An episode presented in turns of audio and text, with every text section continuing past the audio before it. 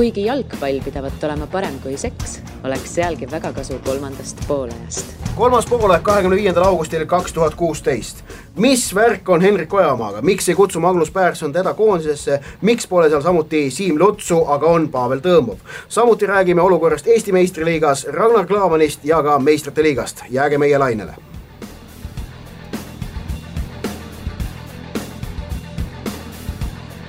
kahekümne viies august kaks tuhat kuusteist on käes ning kolmas poolaeg ähm, erakordselt suurepärases koosseisus kogunenud Õhtulehe suurepärasesse laia, laia, avarasse ja äh, kuidas öelda, rikkusest pakatavasse stuudiosse. meil on täna saates külas vabamees Joosep Susi. tere ja Õhtulehest Mart Reiel. tervist! ning mina, Ott Järvela ning jalgpalliteemasid, mida arutada, nii Joosep tahab kohe parandada mind. ma, ma ei saa aru, kust tuleb ähm, väljend vaba mees, aga, aga noh, tere ikka, jah.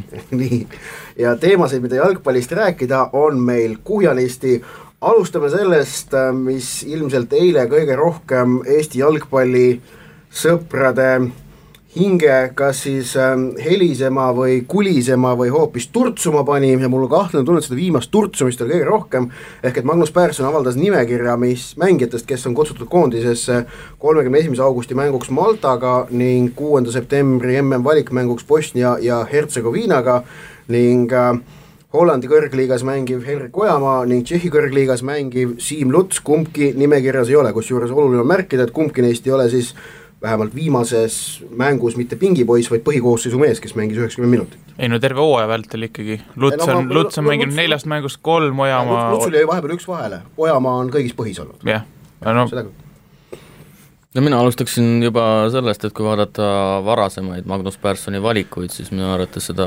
iseloomustab ikkagi selline ratsionaalne, kaalutletud äh, noh, valik, et äh, kokkuvõttes äh, sa oled ise ka need läbi võtnud ja minu arvates pea alati jõudnud arusaamale, et et see valik, mida Pärsson on teinud, iseenesest koosseisu nimetades, on olnud ses mõttes täiesti loogiline ja vaadates üldiseid tendentse nii mängijatel individuaalselt klubides kui ka tema valikud äh, koondise mängudes konkreetsemalt, siis äh, see on olnud loogiline.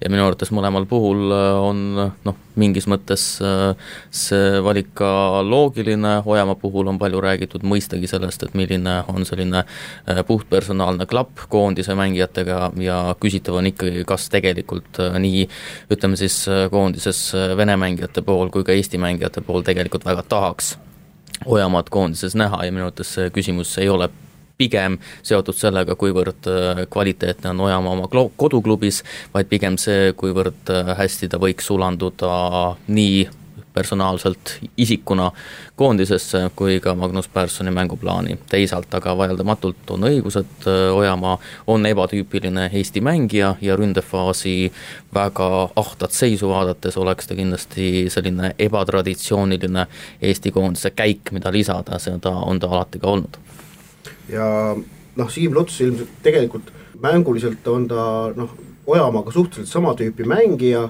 aga ma arvan, ilmselt kõik kolm stuudios oleme aga ei mängi ainult sisekülg, sisekülg äh, üks-ühele, nii et nojah, jah, aga ütleme, ole noh, ilmselt on see, et, et noh, ütleme, kui, kui me peaksime hakkama järjestama, no ütleme, kolme eemale jääjat koodides praegu Ojamaa, Luts, Kink, siis see ütleme, paremusjärjestus nende mängutasust arvestades olekski umbes selline, praegu selline eeldatav. Et Ojamaa on neist kolmest, ütleme noh, kõige parem, siis on Luts ja siis on Kink.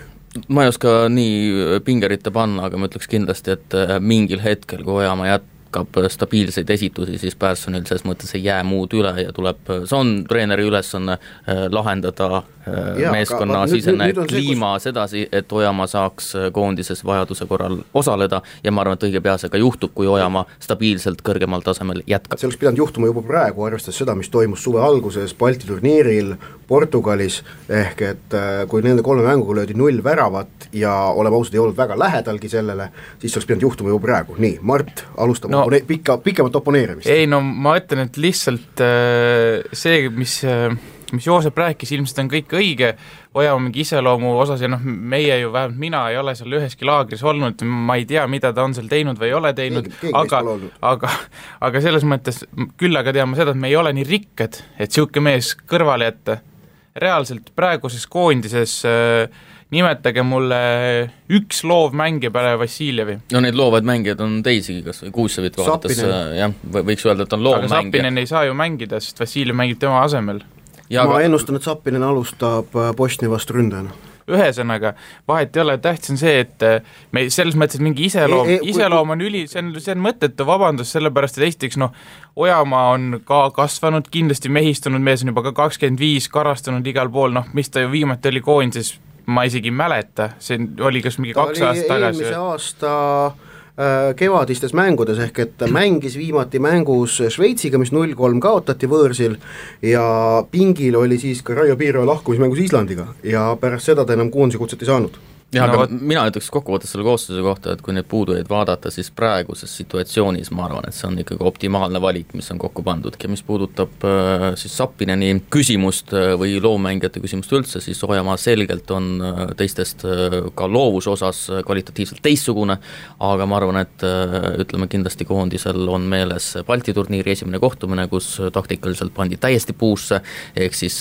kõik mängijad alates keskkaitsest ütleme siis kesktsoon äh,, Äh, kontrolli poolkaitsja kümme ja üksteist, kõik olid ühe positsiooni võrra nihkes, see ei toiminud ja ma arvan, et ses mõttes ka Sapinen peab oma, oma kohal mängima, seda on näidanud äh, noh, senised mängud.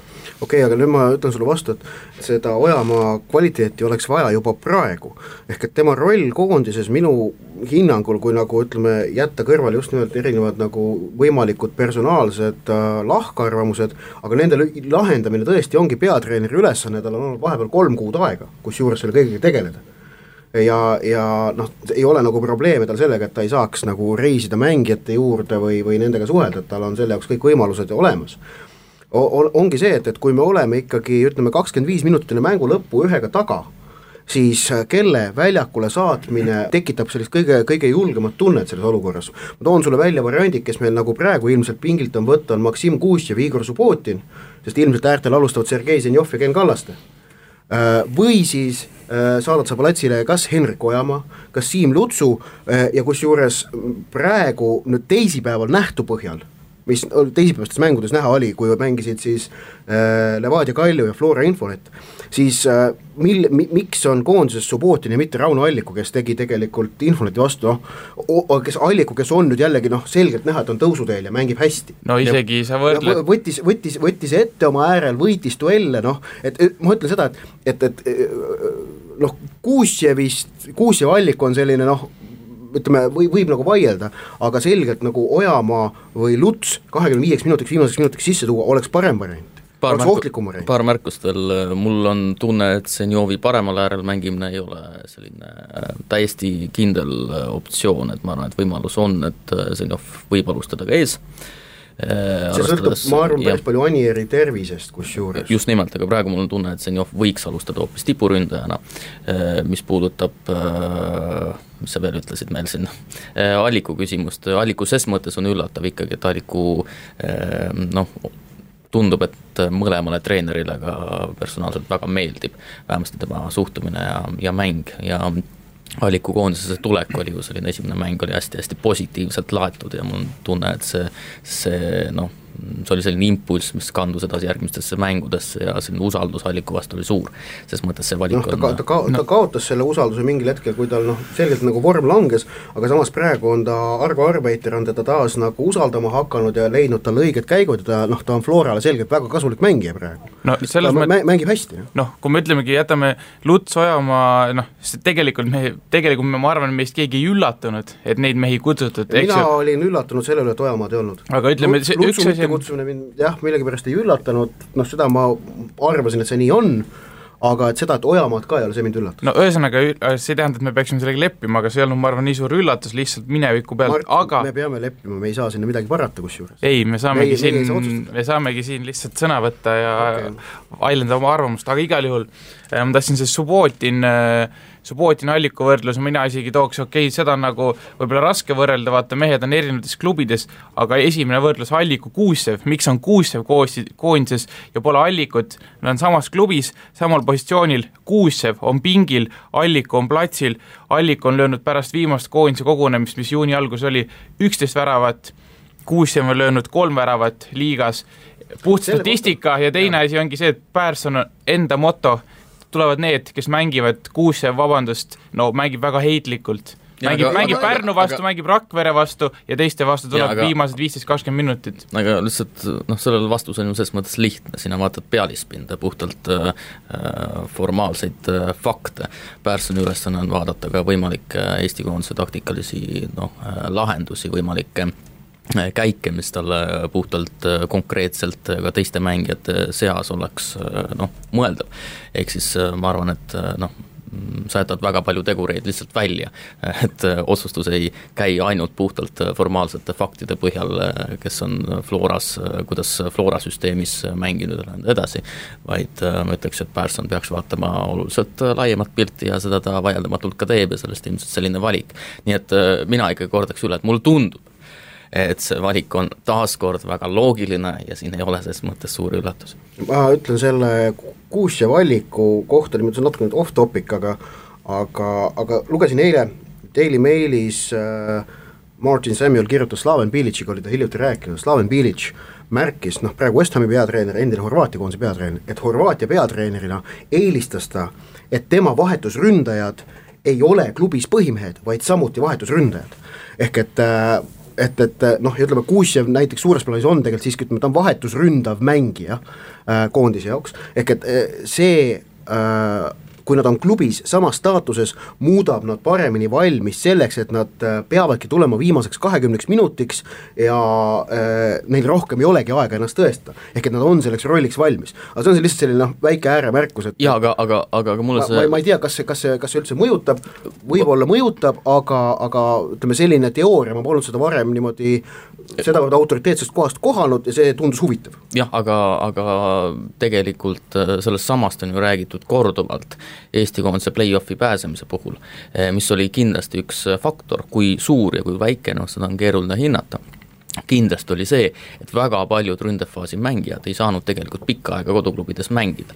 Neil oli ei, mängu jutt, jutt käib praegu nendest ründefaasi mängijatest, kes ka koondises on vahetusmängijad. jah, okei okay,, aga seda, et vahetusmängijad oleksid ka klubis vahetusmängijad. just, aga, aga, aga, aga, aga Kuusjev selle rolli praegu või ütleme, need lahtrid täidab jah, aga, aga, aga üldine loogika küll, et ütleme, see, see mängu nälg või see ka puhtalt vahetuses äh, pingil istumine äh, koduklubis võib teatud situatsioonil hakata hoopis koondises positiivselt mängima no,. Piilits on, Piilits on muidugi hea näide ka sellest, kes äh, ähm, klubi või koondise tipp noh, keskse staari võib vabalt minema lüüa, seal ei ole mingit küsimust, kui tekib mingisugune meeskondlik äh, noh, sisekliima äh, tõrge kas või. no, no jaa, selles play-off'i jõudmisel oli see, see näide oli noh, tegelikult oli üks, oli, oli Tarmo Kink ju, ega teisi võrreldes praegusega keegi ei mänginud siis suuresti äh, väga palju. isegi, isegi Vassiljevil oli seal kohati äh, probleeme ju Permis platsile saamisega ta ei olnud veel Permi läinud, ta enamikku sellest valiksarjast mängis Lendava naftas, kus ta mängis ja. kogu aeg. ta läks äh, Permi sügisel, kui okei okay,, viimas-, viimaste mängude ajal Viima-, viimaste mängude aeg oli, oli kindlasti. ta oli, ta oli vigastusega kimpus, oli probleem toona. aga, aga, aga, aga, kui vaadata näiteks praegu koondise algkoosseisu, siis tavaliselt seal no pea kümme mängijat on põhikoosseisu mängijad ikkagi. ja kui ma toonast aega või toonaseid märkmeid tagasi vaatasin, siis kindlasti oli see ütleme noh, äh, noh, võib-olla viis mängijat olid need, need, kes mängisid, ma mäletan ülekande algust ühte, mis ma tegin Eesti koondise mängult, kus ma ütlesin lause, et kolm mängijat praegu platsil olevatest mängijatest saavad stabiilselt mänguaega mm. -hmm.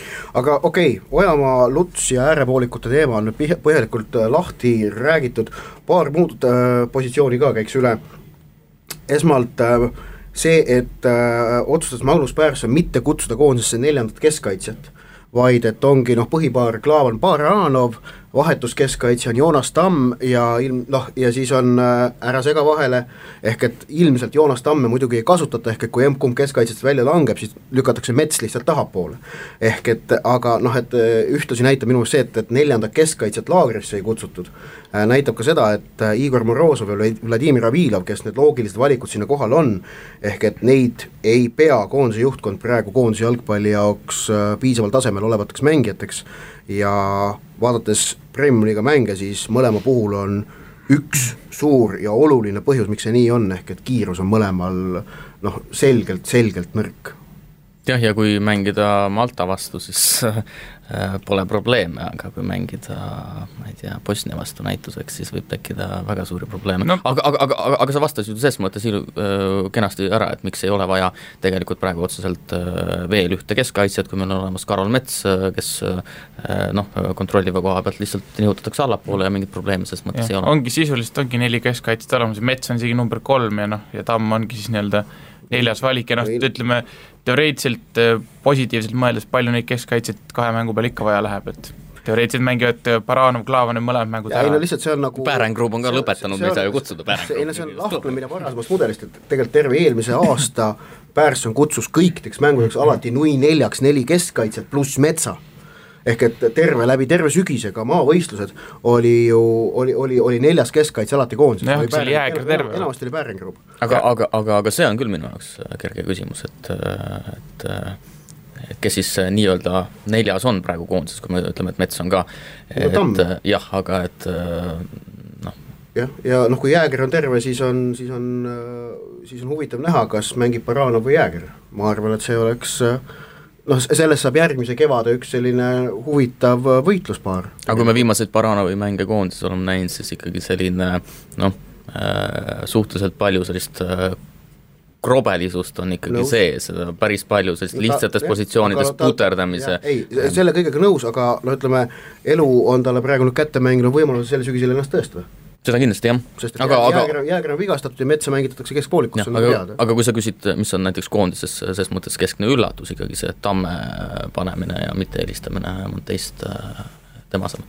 no keda, keda sinna panna selles aga mõttes ta oli on... juba ju läbi kevade oli oli, oli, oli, aga kui me mäletame näiteks äh, jällegi tuleme tagasi Balti turniiri mängude juurde mm, -hmm. jättis ikkagi Tamm keskkaitses võib-olla sellise noh, kõige kahvatuma mulje mm. -hmm. samas ma ei tea, see, see võib-olla ei ole noh, teie jaoks suur üllatus, aga ma oleks justkui äh, arvanud, et seal äh, pingil istub keegi teine. ei noh, selles no, mõttes, selles mõttes ongi, ei ole, jah, kedagi ei ole, sellepärast oleks, tegelikult oleks ju Jääger, Baranov, Klaavan ja Mets, et noh mm -hmm., see oleks nagu õige valik, aga see nii-öelda siis ütleme, viies valik ongi nagu sealt tegelikult nelja on neli esimest on noh, kes ma nimetasin ja siis ülejäänud viis kuni seitse, kaheksa, need noh, see, seal tulebki tegelikult lõhe nagu... sisse ja pole väga vahet minu arust, kas seal olekski nagu Tamm, Morozov, noh, Avilov ilmselt tegelikult mitte praegu, sest ei no praegu nendest kolmest on selgelt, ma näen, miks Tamm eelistaks, ma olen sellega täitsa nõus. No,. võtan sõnad tagasi siis, kui, kui, kui, kui Ott nõus on, siis ma võtan sõnad tagasi, aga ma, ma olen, ma oleks arvanud jah, et võib-olla Avilov on seal äh, Avilovi kiirus, ma kardan, tähendab, et, et koondises me teda nägema ei hakkagi.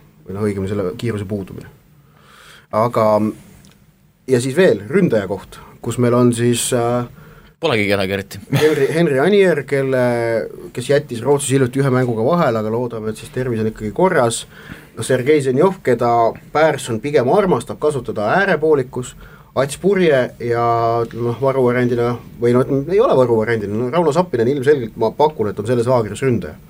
Sellepärast, et ta on ka Floras ründajana mänginud ja ma kahtlustan, et Pärson tahab teda ka siin ründajana kasutada nendes mängudes. Mart juba siin mossitab. jaa, aga, aga, aga, aga mina ütleks, et äh, noh, pigem nii, et äh, kas sa pead silmas kahte esimest kohtumist, ehk siis äh, või pead laiemalt? ei, praegu on neid kahte mängu, me räägime nende kahe mängu jaoks koostatud esimesega ma arvan küll, esimesega, esimesega mul tekib küsimus, et äh, et noh, need kaks mängu on olemuslikult niivõrd erinevad, ehk siis ma arvan, et taktikaliselt ka ka puht formatsioon võiks olla kahes kohtumises ju oluliselt erinev. aga pole olnud siiamaani ju, minu meelest mitte kunagi, alati on see vana hea. Neli, neli, viis, üks ja ega selles mõttes, või no ütleme neli, kaks, kolm, üks, või kui ta iganes. neli, neli, üks, üks. noh, ühesõnaga noh, selles mõttes noh, minu meelest, minu meelest ei ole Pärson kunagi läinud peale San Marino vastu teistmoodi kui, kui mingi Hollandi vastu. variant, mis nagu Malta vastu võib juhtuda, on äkki see, et noh, et äkki kas Sapinen või Vassiljev pannakse metsa kõrvale, et, et noh, Sapinen ja Vassiljev mängivad mõlemad keskväljal koos metsaga. selline asi võib juhtuda Malta vastu, aga ma ausalt öelda väga ei usu no tegelikult loogiline on ju see, et Mal-, loogiline on see, et Malta on ikkagi ju peaproov Bosniaks, mitte enam mingisugune nalja ja eksperimendi tegemise koht, nagu oli juunikuu, et noh, selles mõttes tegelikult peaks mängima, kui keegi viga ei saa, peaks mängima kaks korda täpselt samad üksteist meest põhimõtteliselt. rõhutan, Mart Reiel teatas praegu, et Balti turniir oli nalja ja eksperimendi tegemise koht ei no mis Balti turniir, seal oli veel ju kaks mängu no ümber. ja, ja aga noh, aga noh mis olid ka nalja no, aga oli, oli, selles mõttes ja sa oled ma- näinud ja- neid ja paraku ma olen mänge, nõus. see oli ju et, et seal mindi ikkagi eksperimenteerima, mitte seda Balti turniiri võitma. jah, no esimene mäng lörtsiti ära lihtsalt, nii, okei okay,, aga no eks siis on ja siis üks mängija tuleb juurde ja nädalavahetusel ma olen väga veendunud, et see sõltub Sander Puri tervisest, et, et noh, Puri oli kevadel koondises, ilmselt äh, ma ei näe Sekkus hästi. mi, mi, miks teda, miks teda ei tahetaks praegu, aga kuna ta teisipäevase mängu võttis vigastuseta vahele, siis vaadatakse ära, kas ta nädalavahetusel saab mängida, kui saab, siis on tema, kui ei saa, siis äh, noh, variandid ongi Ojamaa, Luts, Alliku, loogilised variandid, keegi neist jah, aga no ründefaasi seisukohalt ma ütleks, et mitte midagi pole muutunud võrreldes eelmiste No kordadega. nukker on- Et, mina äh, ütlen- kõik on täpselt, täpselt samasugune, ehk siis me võime korrata täpselt sama, kedrad edasi samasugust juttu nagu, nagu eelmistel kordadel. paistab, et on muutunud, Vassiljev vist on heas vormis.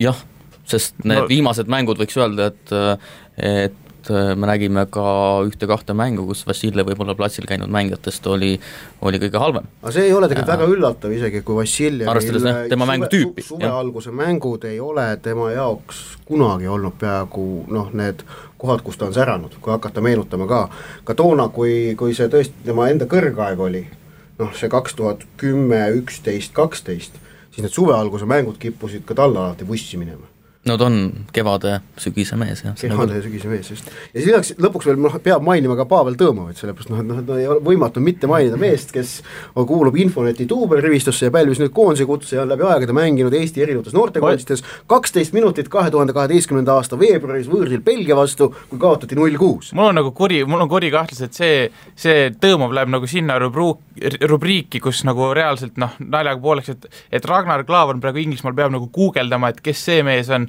nagu oli kindlasti peab. nagu oli nagu, nagu oli Wayne Rooney manus kellega, see oligi Rashfordiga või, jah, et noh, see nagu läheb sinna rubriiki rääkimata noh, pealtvaatajatest, Eesti inimestest, teavad, reaalselt teavad ju Tõõmovit ainult need, kes on premium-liigat see hooaeg vaadanud nii-öelda õi-, õigeid mänge nagu jopanud. ja päris põhjalikult jälginud., mina pakkusin välja hoopis sellise loogika, et näiteks äh, rahvuskoondise peatreener või ka äh, siis äh, abitreener, kes äh, siin koordineerib äh, sisuliselt kõike, ehk siis äh, sildtreener kahe peatreeneri vahel äh,, siis äh, vaatab näiteks, et Tõõmov on väga suure potentsiaaliga mängija.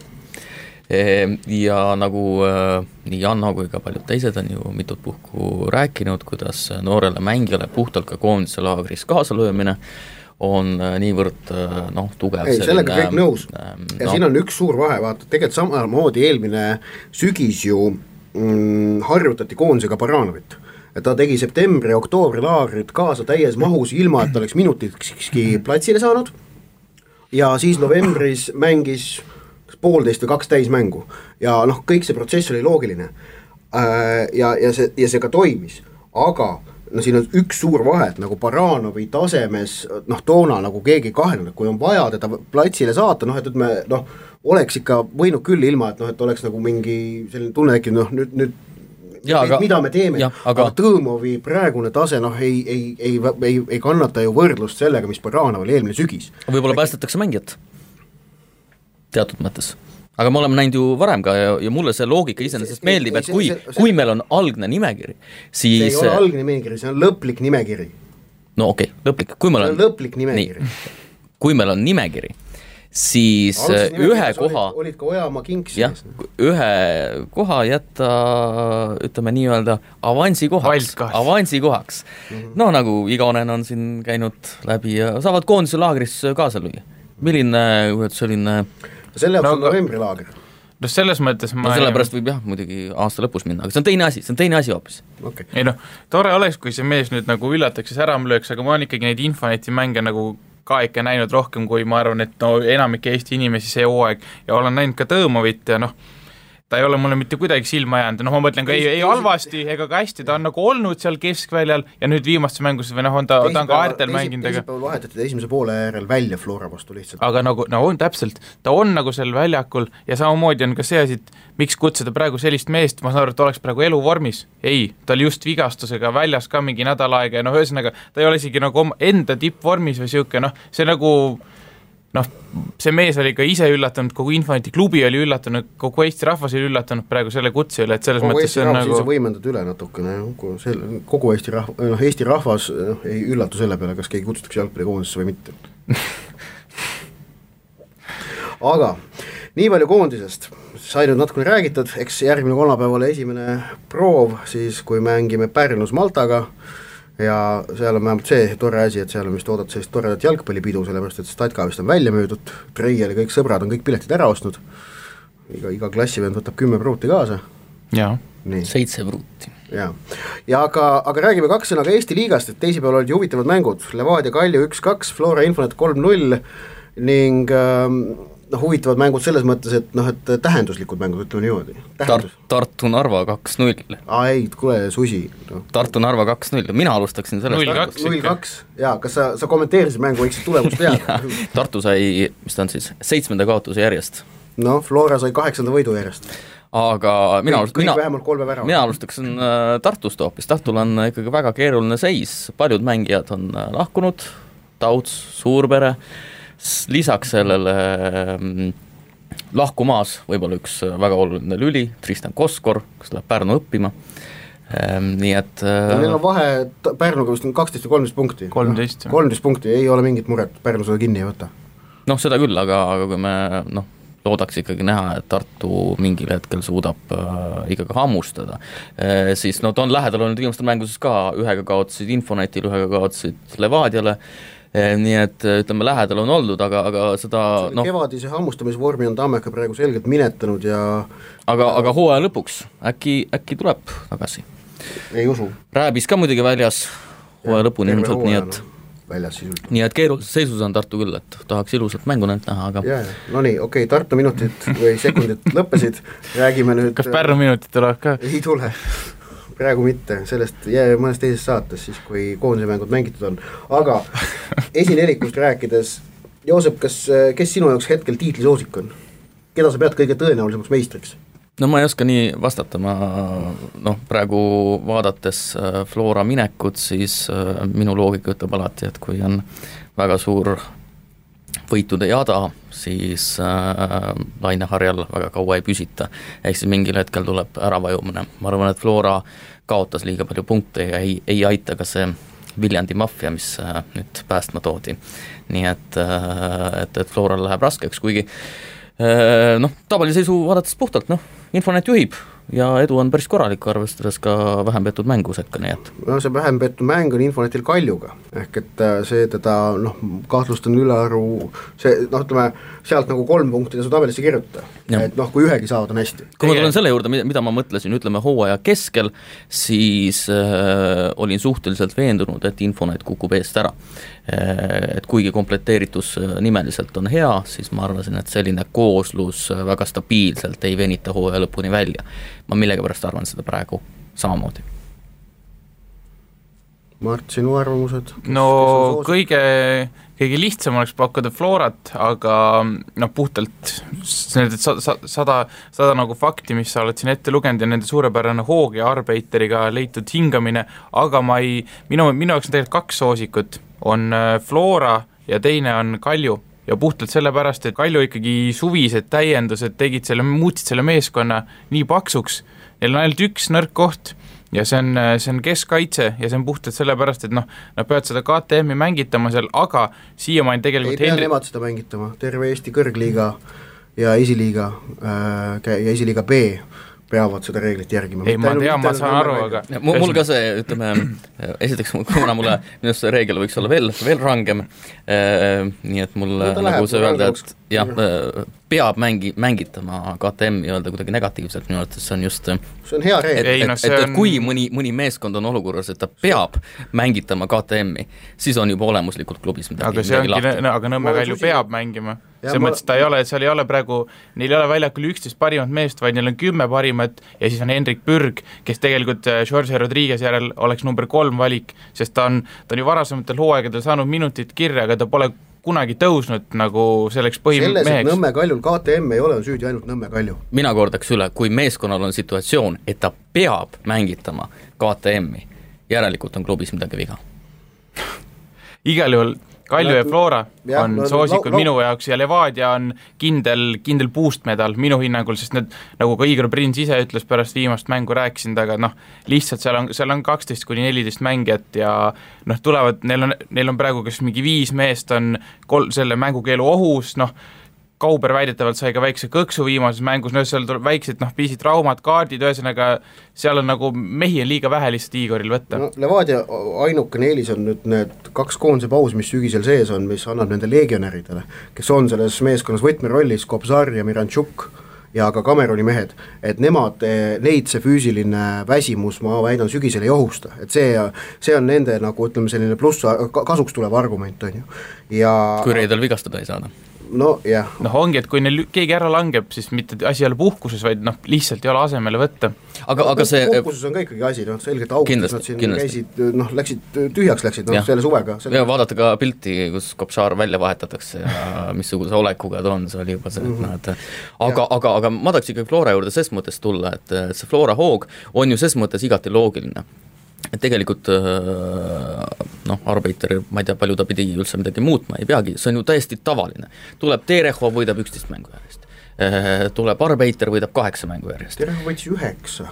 võib-olla oli üheksa, jaa, võitis terve esimese ringi ja Jah. siis kohe kaotas mm. -hmm. jah, okei okay., aga see on, see on ju tavaline, igal pool maailmas on nii, tuleb uus treener, meeskonna minek on hea ja noh, ütleme kaheksa-üheksa mängu see kestabki. Ja tavaliselt siis noh, see on kõik Aga- aga psühholoogiliselt ongi- kinni, noh, aga nüüd ongi Flora jaoks on tegelikult väga mu- võtmekohad, sest neil on järgmised kolm mängu on Kalju, siis tuleb koondise paus, uuesti Kalju ja Infonet. Jah, ehk ja- et see koondise paus, tähendab, kui nad suudavad laupäeval võita Kaljut, siis on nagu, siis, siis nagu selle laineharja püsimise tõenäosus kohe suureneb, sellepärast et koondise paus annab selliseks ka vaimseks puhkuseks väikese võimaluse. ma arvan, et kui koondise pausilt tagasi tullakse, siis Flora see, ütleme, treeneri vahetuse edu on kadunud juba igatahes. ja ma arvan, et juba ka laupäeval võib, võib siin näha noh, või see on, see on lihtsalt äh, niivõrd tüüpiline äh, stsenaarium, et tuleb uus treener, järsku läheb väga hästi, aga see tavaliselt isegi kaheksat mängu ei pea vastu, sedapuhku pidas, aga, aga see noh, see ei kesta igavesti. ei no aga asi ei ole ju, vaata, asi ei ole ju Flora puhul treeneris, ma saan aru, kui praegu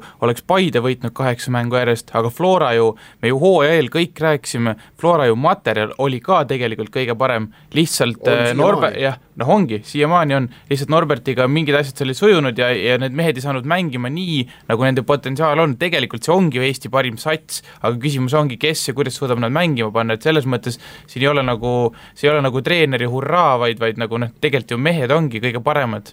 No ma, ma ei ütleks nagu meeskond on kõige parem, ütleme just, just, ma, ma ütleks, et äh, meeskondlikult ja klubina on kõige parem, aga vaadata nimeliselt, siis äh, noh Jah, ei, muidugi leiab individua- platsil jaa. olev äh, koosseis, suhtes, et individuaalselt oleks, oleks äh, vaieldamatult noh kõige parem. kuigi Magnuse arvates on ka, jah, muidugi, arvestades seitse meest koondises, seitse Flora mängijat ja üks et võib-olla nad tegelikult nad ei saagi võib-olla väga ju puhata siin koondises. Infoneti ja kaks Levadia.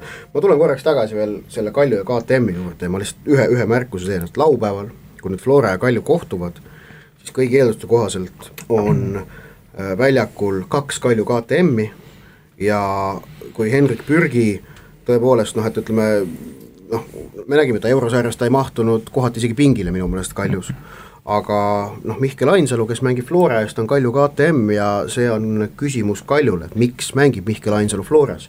miks ei näinud klubi temas perspektiivi, miks ei tegeletud tema arendamisega ja miks tal lubati niisama Florasse minna, seal ei olnud mingit, et Flora oleks teda üle meelitanud, vaid teada on, et noh, et mees ei näinud Kaljus perspektiivi, Ja küsin- läks, ise- läks ise küsima. ja küsin äh, teiselt poolt, et palju KTM Florale algkoosseisus platsil? ma, ma sulle peast ei ütle, aga ma arvan Küsi- viis-kuus. ma arvan, et rohkem on. Ei, ma- minu, ma arvan viis-kuus on vist jah, aga no, noh, ma arvan, et pigem tuleb äh, lugeda kokku paar nime, kes ei ole. seda me teeme siis, kui me oleme äh, selle saate lindistuse lõpetanud. nii, Mart, vaatasid kiiresti järele, mitu KTM-i Floral on koosseisus Äh, viimati oli siis kuus Infoneti vastu oli kuus meest. mm? -hmm, mm -hmm. ja kõik need meie kuulajad, kes ei tea, mis asi on KTM, siis äh, Eesti Jalgpalliliidu lehe, liidu kodulehekülje peal saab selle äh, kenasti järgi uurida, aga me võime mõnikord sellest ka pikemalt rääkida, aga nüüd äh, vahetame selles mõttes keskkonda ja siirdume Eestist Euroopasse. jalgpalli meistrite liigas loositakse täna õhtul alagrupid, aga enne seda on äh, juba selgunud ka need klubid, kes äh, mängivad üldse alagrupis, ehk et eile ja üleeile peeti kokku kümnes play-off paaris korduskohtumine, ning äh, noh, nende play-off'ide minu jaoks selline kõige huvitavam tulemus või ütleme, selline järelm on see, et äh, esimest korda pärast kahe tuhande kümnendat aastat on Hispaanial meistrite liigas äh, kolm esindajat, mitte neli. ehk et Villarreal langes lahingus Monacoga ja Hispaaniat esindavadki ainult Real Atletico Barcelona. no pole, pole paha esindus jaa, aga neid on, neid, neid on vähem kui, kui muidu, et see on nagu see, see huvitav nüanss ja noh, teine äh, huvitav asi on see, et äh, viimase seitsme aasta jooksul on Itaalia klubi play-off'ist edasi läinud ainult ühe korra, Milan kaks tuhat kolmteist, ehk et AS Rooma kaotas FC Portule, on siis järjekordne näide sellest, kuidas Itaalia klubi ei saa meistrite liiga play-off'ist läbi ja Serie A on esindatud kahe klubiga, Napoli ja Juventus, ka ei ole paha esindus, aga ikkagi ainult kaks. Jah, aga tuleb ka öelda, et kui me vaatame näiteks, et Inglise klubi sai edasi, siis äh, Itaalia ja Hispaania klubi vastane oli ikkagi hoopis teistsugusest puust, et see, kui me ka ütleksime, et selline noh, kohtumine võiks olla ka näiteks äh, noh, pärast alagrupi turniiri näituseks, poleks väga suur üllatus, nii et selles mõttes väga, väga tugevad vastased olid neil. no jaa, aga ütleme, noh see loogika isegi, loogika iseenesest ütleb, ütleb midagi, aga aga ma ütlen, et konkreetne juhtum oli ju natukene teistsugune. mina arvan, et see näitab natukene trendi. Ehk et äh, noh, see, et, et Villarreal kaotab Monacole, et Hispaania neljas kaotab Prantsusmaa kolmandale, see on ikkagi väga üllatav. see on väga üllatav. see, et okei okay,, see, et Itaalia kolmas kaotab Portugali kolmandale, see oli praegu natukene tööõnnetus, et Portul noh, et ütleme nii, et, et noh, ilmselt sport, ilmselt sportliku taseme poolest Porto on siiski Portugalis noh, üks või kaks ja Sporting on seal kolm mm., aga kuna Porto oli eelmine hooaeg väga kehv, siis Sporting sai hõbeda endale ja Porto mängis play-off'i, oli noh, teada, et on selle kõige keerulisem vastane üldse ilmselt noh. ja, ja, ja variant võib olla ka muidugi, et Monaco-sugune meeskond, arvestades nende võimalusi, e, ja ka Porto tegelikult e, keskenduvad rohkem eurosarjale kui, kui võib-olla nii mõnedki teised äh, päris nii ütleme, top-liigade tippmeeskonnad.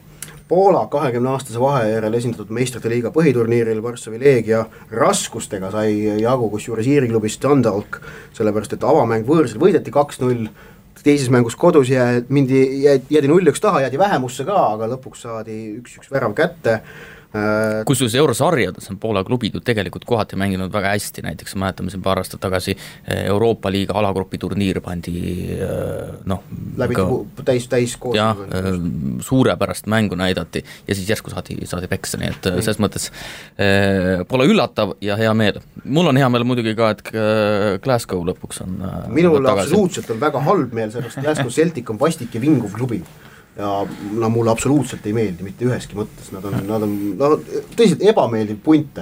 Nad sel aastal suutsid ka möliseda, suutis möliseda, et noh, mis mõttes nad peavad mängima neid eelringe. Te peate sellepärast mängima, et te olete Šotimaalt, nõrk jalgpalliriik, olematute tulemustega nii koondisega klubi tasemel juba viimased kakskümmend aastat klubi tasandil ma pole päris nõus, ähm, selles mõttes, et äh, okay, Glasgow no, Celtic on ju ikkagi Rangers, meistrite mõlemad on korra jõudnud Euroopa liigas finaali ja mm, -hmm. aga okei okay,, äh, koondise tasemel kakskümmend aastat olematuid tulemusi ning klubi tasemel äh, kaheksa aastat totaalset langust. just, see, mis praegu Šotimaa liigas toimub, sellest on väga kahju, aga ma ütleks, et Arma, kindlasti, kindlasti Šotimaa, Šotimaa liigale tuleb kasuks see, et Celtic äh, pääseb äh, alagrupi turniirile. Ja noh, ütleme, kui me mäletame Liverpooli, Liverpooli, Liverpooli perioodi, siis äh, noh, ütleme, Brendan Rodgersil võttis natukene aega, aga mingil hetkel hakkas ju asi sujuma väga hästi, nii et ma ütleme, panustaksin, et sealt äh, võiks äkki midagi, midagi ilusamat no, tulla.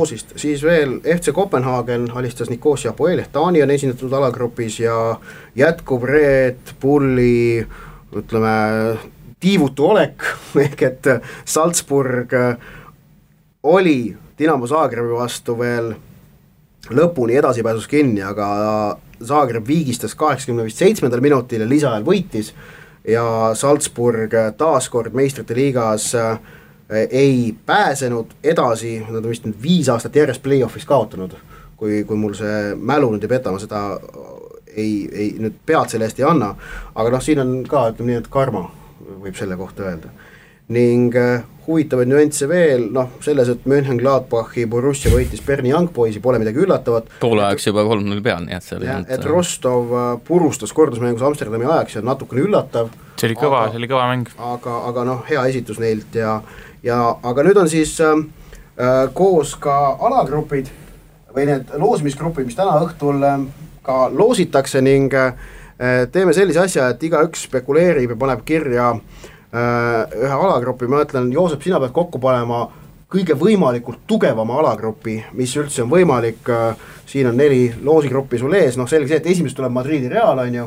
oota, ma mõtlen siis seda pead, seda tuleb läbi mõelda ikkagi, vaadata ju teisi potte ka, sest sama riigi omad ei saa olla. alustan, alustan äh, neljandast potist ja ma arvan, et äh, ma paneksin äh, sinna Monaco neljandast potist, ma valisin seal praegu Besiktaši vahel, sest Besiktaš võiks olla selline ettearva, ettearvamatu ta on tühjaks jooksnud. jah, aga, aga ettearvamatu meeskond.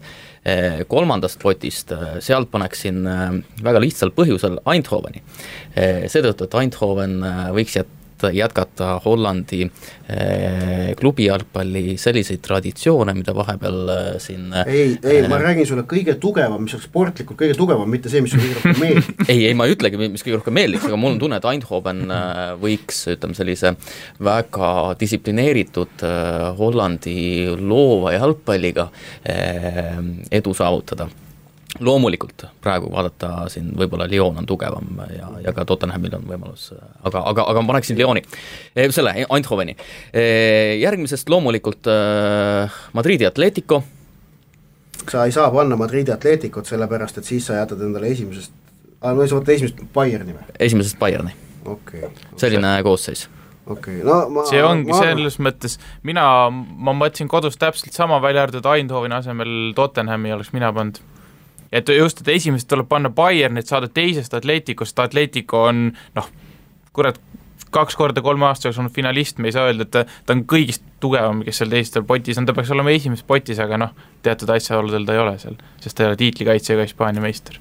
aga ta võiks ka olla. nii palju, ma teen vahepeal ühe väikse täpsustuse, et, et siis Hispaanial on küll meistrite liigas neli klubi, aga ma tahtsin öelda seda, et play, nad nagu ütleme, play-off'ist nad ei pääsenud läbi, ehk et äh, kuna nad Euroopa liiga võitja Sevilla on ka meistrite liigas, neid neli klubi on, aga äh, meistrite liiga kvalifikatsioonist nad läbi ei läinud seekord. Mart paneb kokku kõige nõrgema võimaliku alagrupi. see on, ütleme, see nõrgem, seal neljas pott on niisugune kahtlane, aga ma panen niisugune puusa pealt, et äh, näiteks äh, Ras-, Raskradi Ludogorets Bulgaariast, siis noh, miks mitte, miks mitte, kolmandast potist äh, mu no Klaap Prüge ikkagi tundub niisugune kõige kõige vähem seksikam, nad olid eelmine aasta tublid, aga noh, kui sa vaatad neid, kes seal teisi on, siis ei ole mõtet nagu pikalt põhjendada.